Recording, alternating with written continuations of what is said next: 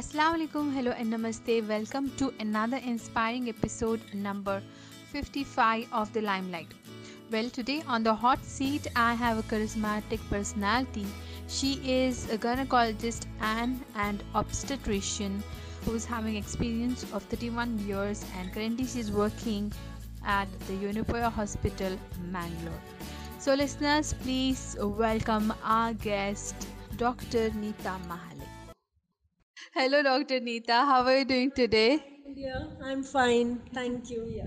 It's a pleasure to have you on the show. Thank you for having me on your show. Doctor, before we talk about today's topic, which is pregnancy and childbirth, I would like you to tell about yourself to our listeners. You know my name. I'm Dr. Nita Mahale. I've done MBBS from KMC Mangalore, DGO from Bombay, and uh, MD in gynecology from uh, KMC Manipal. I'm now practicing for nearly 31 years in Mangalore. And uh, right now I'm practicing in Yenepoya Specialty Hospital at Kodial Mangalore in the evenings. Okay, thank you so much, Doctor, and uh, may God bless you and your family with all the health and happiness in life. Thank you, dear. Thank you so much. You're welcome, Doctor. So, Doctor, can you tell us what are the reasons in a delayed conceiving among the married women? It may be stress due to which they don't ovulate on time or they don't menstruate regularly. In some cases, the husband is working abroad and the wife is in India, she's not able to join him. That also causes a bit delay. Nowadays, women also get married late.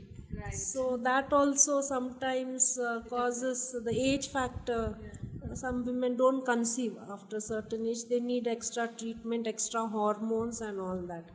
And then sometimes the husband is to be treated if there is some uh, deficiency in his uh, semen analysis. He has to be treated. It may not be the woman as such who is uh, responsible for not conceiving sometimes both have to be treated simultaneously. So depending on each individual case we have to take the cause into consideration. And uh, age is a big factor. The older the patient longer it takes to conceive. And then some men have this habit of smoking and uh, drinking alcohol. Uh, that also interferes with the conception another this because it uh, destroys the sperm uh, life. So men who are alcoholic or uh, heavy smokers uh, their wives sometimes do not conceive or if they conceive they abort. So that is also there. Right. And I've heard hormonal issues also delay in conceiving, right? there are some conditions like polycystic ovarian disease or uh, endometriosis sometimes fibroids in the uterus which interfere with the lady getting pregnant so those also have to be tackled accordingly depending on the reports investigation reports so it depends whether she needs uh, just hormones or whether she needs a surgical treatment as well. In some cases, the tubes are not okay, fallopian tubes. So then they have to go for this uh, in vitro fertilization and uh, try to get pregnant through that if they can afford it because it's very expensive. It's very expensive. Okay, doctor, can you just shed some light on gestational diabetes and uh, effects if it continues during the pregnancy? Gestational diabetes is the condition where the lady's blood sugar becomes very high only during the pregnancy. Otherwise, it is normal. It is usually seen in women whose parents have this problem. It runs in the family, high blood sugar, mm-hmm. and the parents are usually on treatment. Mm-hmm. So, we have to keep checking the blood sugar. If we know that the patient's parents are you know been on treatment for high blood sugar for a long time or if they are on insulin injections. So the thing with the, this is in the pregnancy the lady has to be given injection injections of insulin depending on her blood sugar level that has to be monitored throughout the pregnancy. So the higher the blood sugar higher the insulin dosage. If she is not treated because in pregnancy the blood sugar goes across the placenta to the baby without any problem but insulin in the baby's body is very low because it is very small. The pa- baby's pancreas is very little from where the insulin is produced. So baby will not have enough insulin to tackle the mother's uh, high blood sugar. So the mother has to be given insulin injections at least twice a day to keep her blood sugar level below normal. So then the baby does not get that high blood sugar through the placenta because if blood sugar goes high in the baby, the baby starts becoming huge. Its body weight may go up to 5 kilos, 5 and a half kilos. It's like a small giant. And there will be other problems during delivery. not only during delivery after delivery the child will need uh, to be treated like uh, diabetics baby will be have to be given uh, insulin injections and usually such babies are not delivered normally. They need a cesarean section. Most of uh, the patients these days we uh, find out early in pregnancy and uh, take care of the mother so that the baby is not affected. But sometimes in the villages uh, they don't go to the hospitals. They don't get the blood sugar done. They refuse to take insulin and uh, they end up in problem. The baby may also die inside the mother's uterus. We cannot predict what the outcome will be. And they have to be given the mother has to be given insulin injections to control this till she delivers the baby and maybe after that also till her blood sugar comes back to normal after the baby is born. And uh, tablets do not help in these cases. Tablets uh, are not uh, advised at all for gestational diabetes mm. only insulin injections. Mm. So that is something we have to find out early in the pregnancy mm. before it affects the baby because there may be mental retardation also. Sometimes the baby's head uh, doesn't grow to the normal size. It becomes remains smaller. The brain is smaller than what it should be. So the child is uh, mentally retarded inside the mother's uterus itself so all this can be detected by ultrasound so insulin is the only this to save the baby Uh, doctor, I have another question. Like, for easy delivery, what are the things a pregnant lady keep in mind? no one can predict the outcome at uh, for the delivery because many times we do emergency uh, cesarean sections because the baby's heart is irregular or uh, baby has passed motion inside the mother's uterus and we have to get the baby out as fast as possible. But where delivery is concerned somehow we have to try to keep the baby's size as uh, low as possible because babies who go to 4 kilos and more give the mother a very difficult uh, time to get the thing out. And what i have noticed is in india we eat a lot of rice.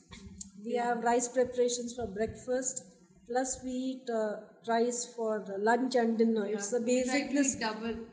we have second helpings third helpings and uh, in uh, pregnancy uh, the this is to force the pregnant woman to eat and eat and eat. For what reason? I don't know. She is forced to eat much more than what she needs to.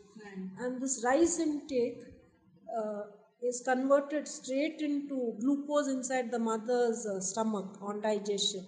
And it goes straight to the baby. It may not be like gestational diabetes, but it is unnecessary eating extra.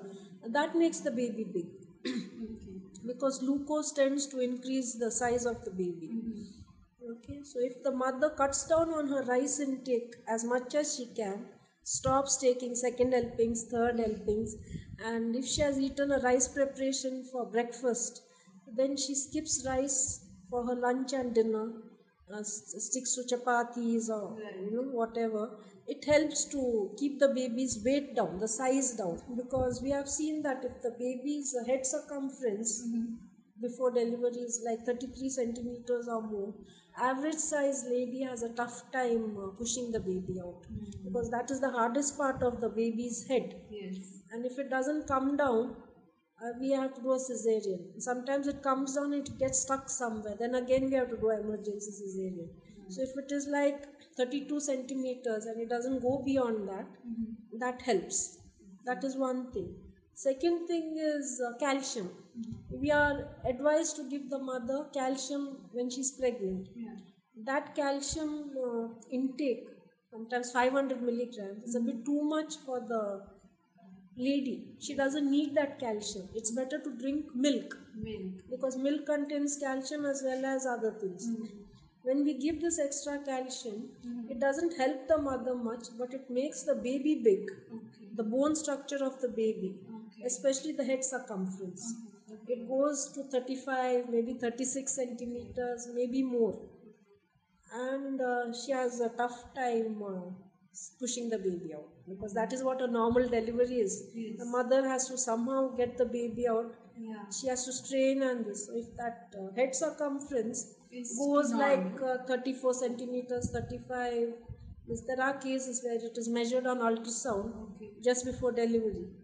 Then uh, we usually tell the mother, you will be ending up in an emergency cesarean if you are not willing for elective because the head circumference of your baby is so big, it is doubtful whether you'll be able to push the baby's head out in the course of a normal delivery. So these two things have to be taken. Other things like exercise, lamaze and all help to keep the mother flexible. The breathing and the pushing and all that. But finally it is the baby's size, Size. especially the head circumference, which is measured on ultrasound, uh, which is the determining factor. If that does not come within that uh, range of say 32, 33 centimeters, it goes beyond that, it is difficult for the lady to push her baby out. Right. That's all. Okay, doctor. And one more question I have, doctor. After cesarean, what are the things the delivered woman has to take care of? One thing is take care of the skin. It has to heal well. Otherwise, if it opens out, she may have bad scarring on the abdominal skin. Usually, no problem.